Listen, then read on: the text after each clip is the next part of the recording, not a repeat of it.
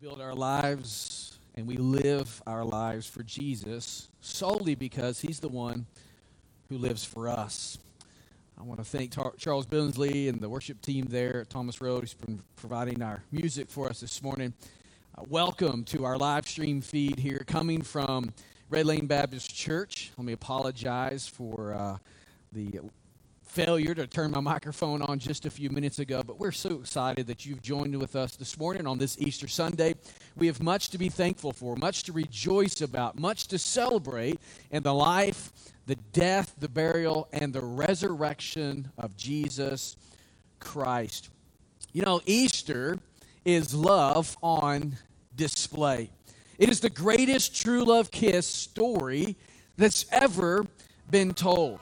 I'm a girl dad, and so I know all about True Love Kiss stories. I've read the books, I've read the stories. I know about Snow White and Prince Florian, Aurora and Prince Philip. I understand the story behind Rapunzel and Flynn Rider, Ariel and Prince Eric, Tiana and Prince Naveen. I even know about Anna and Kristoff. I know about True Love Kiss stories. And as wonderful as these stories may be, they pale in comparison to the story of the Lord Jesus Christ there on the cross. Unlike their stories, his story is true. It's not a fairy tale, it is historic fact. So today on Easter, we celebrate the death, we celebrate the burial, and we celebrate the resurrection of Jesus Christ. And I love how the Apostle John describes it in his gospel. In John chapter 19, there at the end of verse 16, he says, So they took Jesus, and he went out bearing his own cross to the place called the place of the skull. In Aramaic, it's called Golgotha. There they crucified him, and with him two others, one on either side, and Jesus between them. Then in verse 30, he says, When Jesus had received the sour wine, he said, It is finished, tetelestai. And he bowed his head and gave up his spirit. Chapter 20, verse 1 says this Now, on the first day of the week, Mary Magdalene came to the tomb early, while it was still dark, and saw that the stone had been taken away from the tomb. Jesus was crucified, Jesus was buried, and Jesus, as Mary Magdalene discovered, and those ladies who were with her, Jesus was resurrected. Why? Why did he go through all of this? Why was he crucified? Why was he buried? Why did he experience a resurrection? What is the purpose in this great story? Well, the Apostle Paul describes for us that love is on display. Love is on display in this story the story of the crucifixion, the story of the burial, and the story of the resurrection of the Lord Jesus Christ. I want to read for you this morning out of the passage that I want us to look at Romans chapter 5, beginning in verse 6, reading through verse 11. Paul says, For while we were still weak, at the right time Christ died for the ungodly. For one will scarcely die for a righteous person, though perhaps for a good person one would dare even to die. But God shows his love for us in that while we were still sinners, Christ died for us. Since, therefore, we have now been justified by his blood, much more shall we be saved by him from the wrath of God. For if while we were enemies we were reconciled to God by the death of his Son, much more, now that we are reconciled, shall we be saved by his life. More than that, we are we also rejoice in God through our Lord Jesus Christ, through whom we have now received reconciliation. Paul describes the death, the burial, and the resurrection of Jesus as love on display. That's what he's presenting to us. He shows his love toward us in that while we were yet sinners, Christ died for us. As Robert Mounce has said, life is precious and the yearning to live is strong. Nevertheless, once in a while, a person has sufficient courage to die for a generous friend. remarkable thing about the death of Christ was that it took place, as Paul says, while we were still sinners. His love was on display. You see, Jesus did not wait. Think about this. Jesus did not wait until the performance of sinners matched the perfection of the gift of his grace. No, he came while we were still in our sin, bore our penalty, in his body there on the cross. Jesus died for sinful human beings. He died for sinful men. He died for sinful women. He died for sinful boys and girls. While they were alienated from God and cared nothing for his affection, Jesus came. And on this Easter Sunday, we celebrate the love of God displayed in those three things the death, the burial, and the resurrection of Jesus. And it's portrayed in four ways. I want to share these four things with you this morning. We see the love of God displayed in number one, substitution. Jesus is our substitute. Look back in verse 6. Paul says, For while we were still weak, at the right time, Christ died for the ungodly. And then verse 8, But God shows his love for us in that while we were still sinners, Christ died for us. He is our substitute. What is a substitute? Well, a substitute is any person or anything acting or serving in place of another. And so there on the cross, Jesus was standing in the place of sinners. Paul said it this way to the church at Galatians, Galatians chapter 4, verse 4 and 5. But when the fullness of time had come, God sent forth his Son, born of a woman, born under the law, to redeem those who were under the law, so that we might receive adoption as sons. So Jesus, at the right time, came to offer himself. He came because the Father had directed him to come. He came to be a substitute for sinners. Jesus was to die, in other words, in the place of sinful men and women. Why was there a need, though, for someone or something to die? Answer that question goes all the way back to the book of Genesis. It goes all the way back to the very beginning when God created Adam and Eve. And God told Adam there in, in, Genesis chapter 2, verse 17, that he could have anything in the garden and he everything was for his pleasure, everything was for his good. But there's one thing he would not and should not and must not eat from, and that was the tree of the knowledge of good and evil. Well, we know that Adam ate from that tree, Eve ate from that tree, and the Bible tells us that both of them died. They died in two ways they died spiritually and they died physically. We know they died spiritually immediately because the Bible tells us in Genesis 3, verse 7, that they immediately felt their shame. They immediately began to see their own nakedness, and so they hid from God when He came walking in the garden calling for them. We know they died physically because in Genesis chapter 5, verse 5, after 930 years, which is a long life, Adam died death comes to those who are in sin. You see, Adam's disobedience, Adam's sin resulted in the death, his death, her death. It was death that came into this world because it's the payment for sin. Adam's sin then has been passed down to every generation following him and to all people. We are all sinners because of sin, and all are under the just condemnation, the just penalty of death for sin. As a result of sin, Adam was cut off from God. Adam was separated from God, as well as separated from life. But thankfully, even in Adam's personal story, God stepped in on his behalf. This is the beauty of the cross. This is the beauty of the resurrection. This is the beauty of the gospel that right there in the garden, when Adam and Eve had sinned against God, when they hid from God, when they cared nothing for God, and they came under the penalty of their own sin, Jesus comes walking. God comes walking to them.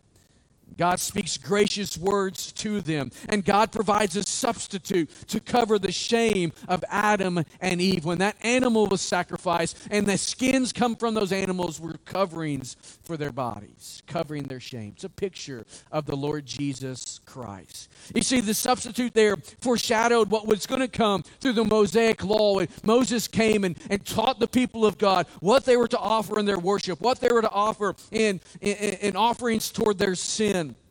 Moses was going to command the people to slaughter lambs and bulls and heifers and goats and doves and everything like that as a sacrifice, as a substitute for sin the offering of a sacrifice. And when you look at it, and many of you are reading right with the rest of us through the Bible this year, and we're in the book of Leviticus in part of our readings, and we've been reading about these type of sacrifices. And when you read that, or if you were to observe it, you can't help but see that a sacrifice is a brutal scene.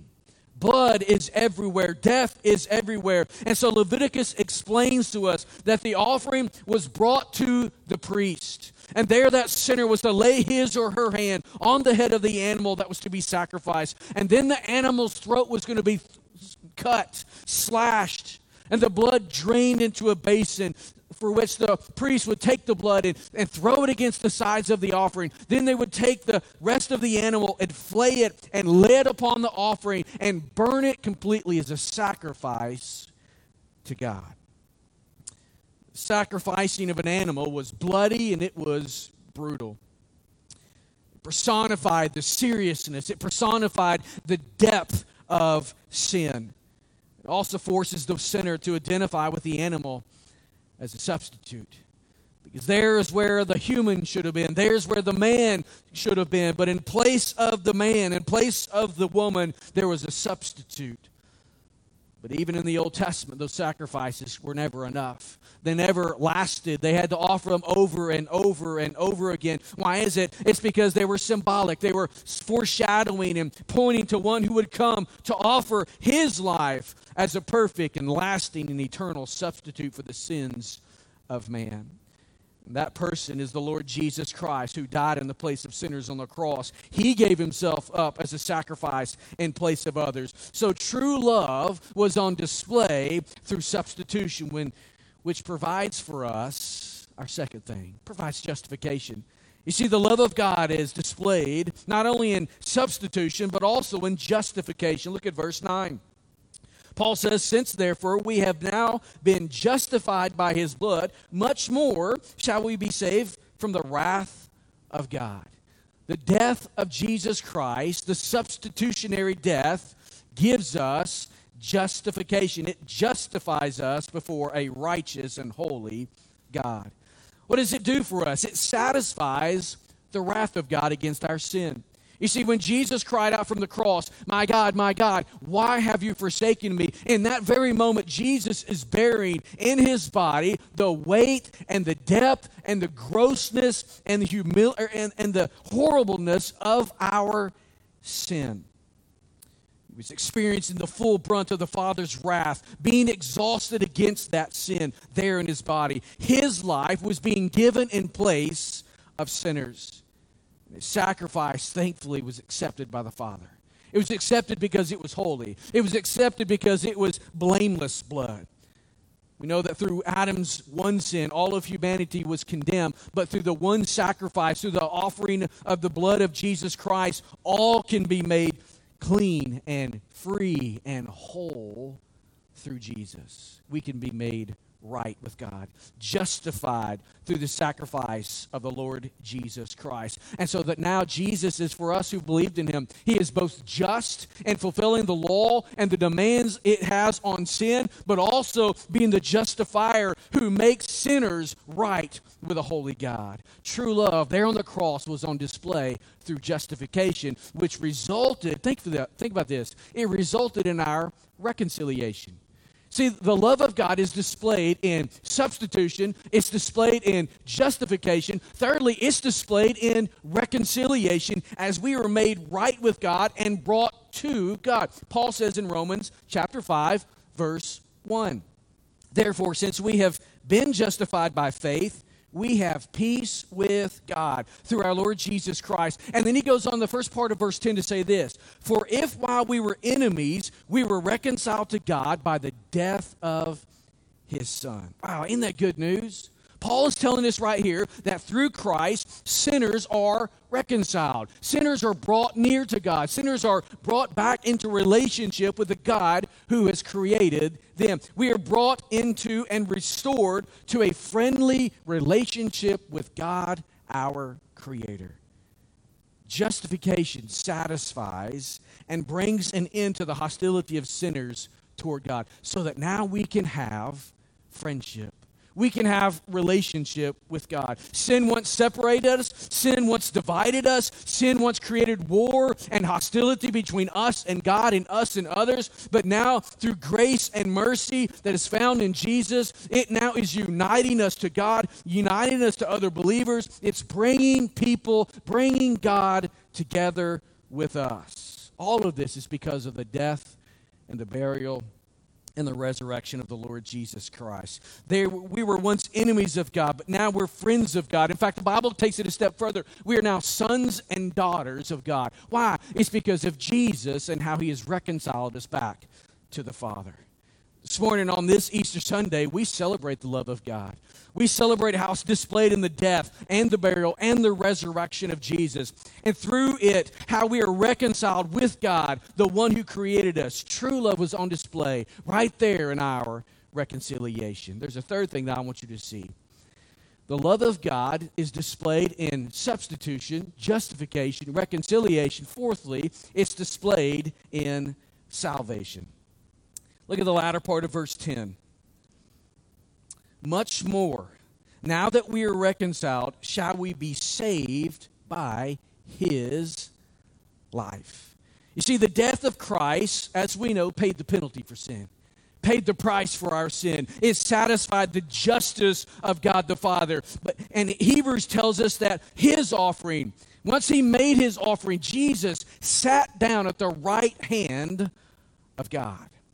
How did Jesus, I want you to think about that with me. How did Jesus sit down at the right hand of God the Father once he made a, a, propitiations, the Bible tells us, a, a payment on our sin debt? How was he able, through the cross and the death, to sit down at the right hand of the Father? It's because of the resurrection. You see, Jesus didn't stay in the grave. Jesus didn't stay dead. He rose up, he came back to life, and he lives forevermore at the right hand of God the Father. So the answer is resurrection. The resurrection is of first importance to our faith. Without the resurrection, we have no gospel. Without the resurrection, we have no hope. We have without the resurrection, we have no reason to gather right now on an Easter Sunday morning and make much of the name of Jesus because he's no different than others who have been martyred on behalf of others. Without the resurrection, there can be no hope beyond this life. Without the resurrection, we don't even have a gospel. Thankfully, Jesus was resurrected from the dead. His resurrection, in fact, was witnessed by hundreds of people, Paul tells us there in 1 Corinthians 15. And so today, sinners can be saved from death. Sinners can be saved and, and, brought out of separation from God because of the resurrection life of Jesus Christ. Today, sinners can be forgiven of all sin and raised from death to life because of the resurrection of Jesus. Today, sinners can experience new beginning, a new life, because of the resurrection of Jesus Christ. This morning, I may not be, and you may not be where you want to be in your personal walk with Jesus, but if you know Jesus, you're not where you once were. You're not, your life's different. It's been changed, it's been transformed, and you're ever being changed into the likeness and the image of the Lord Jesus Christ. He's changed you, He's given you a new day, and that old day, that old life has passed. That's something to rejoice about. That's something to be excited about. What we find here displayed in this passage of Scripture, what we find displayed in the death, burial, and resurrection of Jesus Christ is the love of God. The love of God displayed through substitution. The love of God displayed through justification as He makes us right with God. What we see here is displayed that, that the, the, the reconciliation, how Jesus has brought us near to God. And we see it displayed through salvation as Jesus gives us new life. You see the beautiful love of God on display? Do you see the wonderful story that the gospel gives us? Do you see how beautiful and, and wonderful this Easter story really is? Why was it that Jesus had to suffer and die? John 3:16 tells us the answer is love. For God so loved the world that he gave his only son that whosoever would believe in him, faith into him, would not, should not perish, but have everlasting life. You see, this is the greatest true love kiss story that's ever been told. In this story, the stakes were so much higher than those other fairy tales. The danger was so much greater and the price was far superior. We were once dead in our trespasses and sins. We were once hopeless and cut off from God because of our sin. We were cut off from the life that God designed us to enjoy, all because of our sin. But I love how Ephesians chapter 2, verse in four, verses 4 and 5 puts it. He says, in the, in the situation that we once were, hopeless, cut off, separated from God, dead in our trespasses and sin Verse 4 says, But God, being rich in mercy, because of the great love which He loved us, made us alive together with Christ. And the Bible has a lot of news for us. The Bible shares much that we need to know.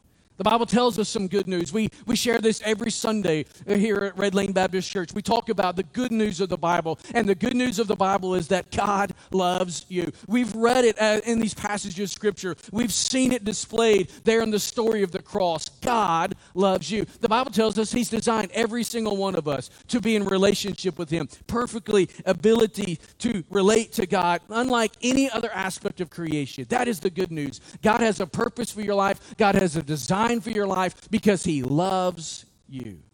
The Bible also tells us some bad news.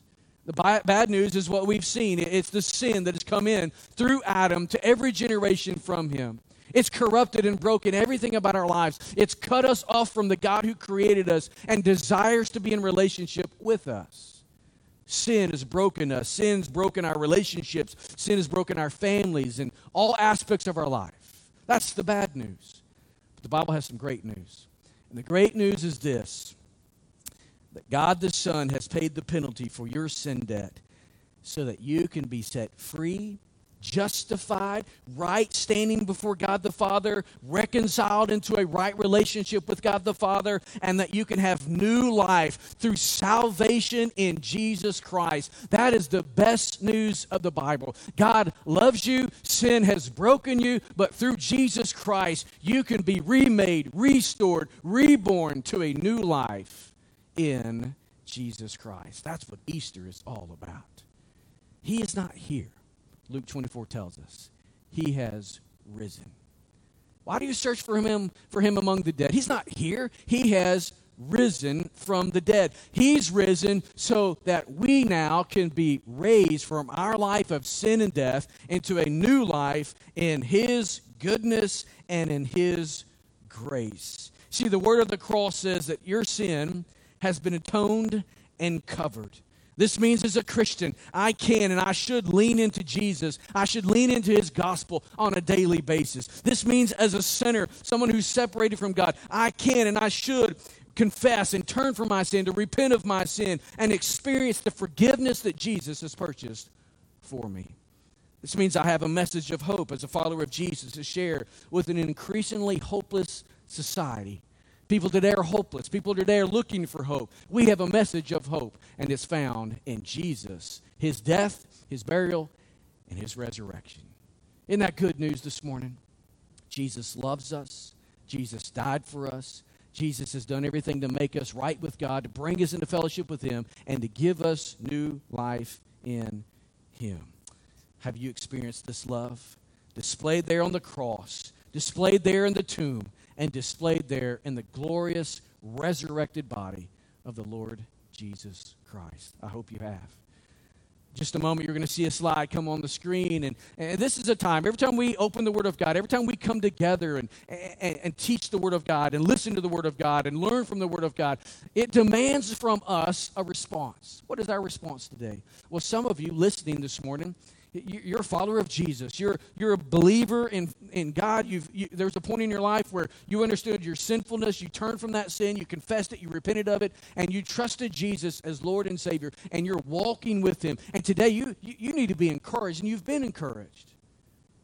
You just need to lean into the gospel. Continue to lean in there and, and grow in that relationship with Him. Perhaps, though, there's some struggles in your life. You're fearful, you're concerned, there's anxiousness or whatever. And today you need prayer. And, and through this, you just have been reminded of the goodness of Jesus and you need someone to pray with you. I'm going to encourage you to text uh, to us or, or, send us a message here at, uh, at our church. You can text it to 804 727 9175. 804 727 9175 and just text prayer. If you need someone to pray with you, if you'll text that, we will call you later today and we will pray with you. Perhaps this morning you need to, as a follower of Jesus, just simply rededicate your life. You've been walking at a guilty distance. You know you're in a relationship with Jesus, but today you want to come home, so to speak.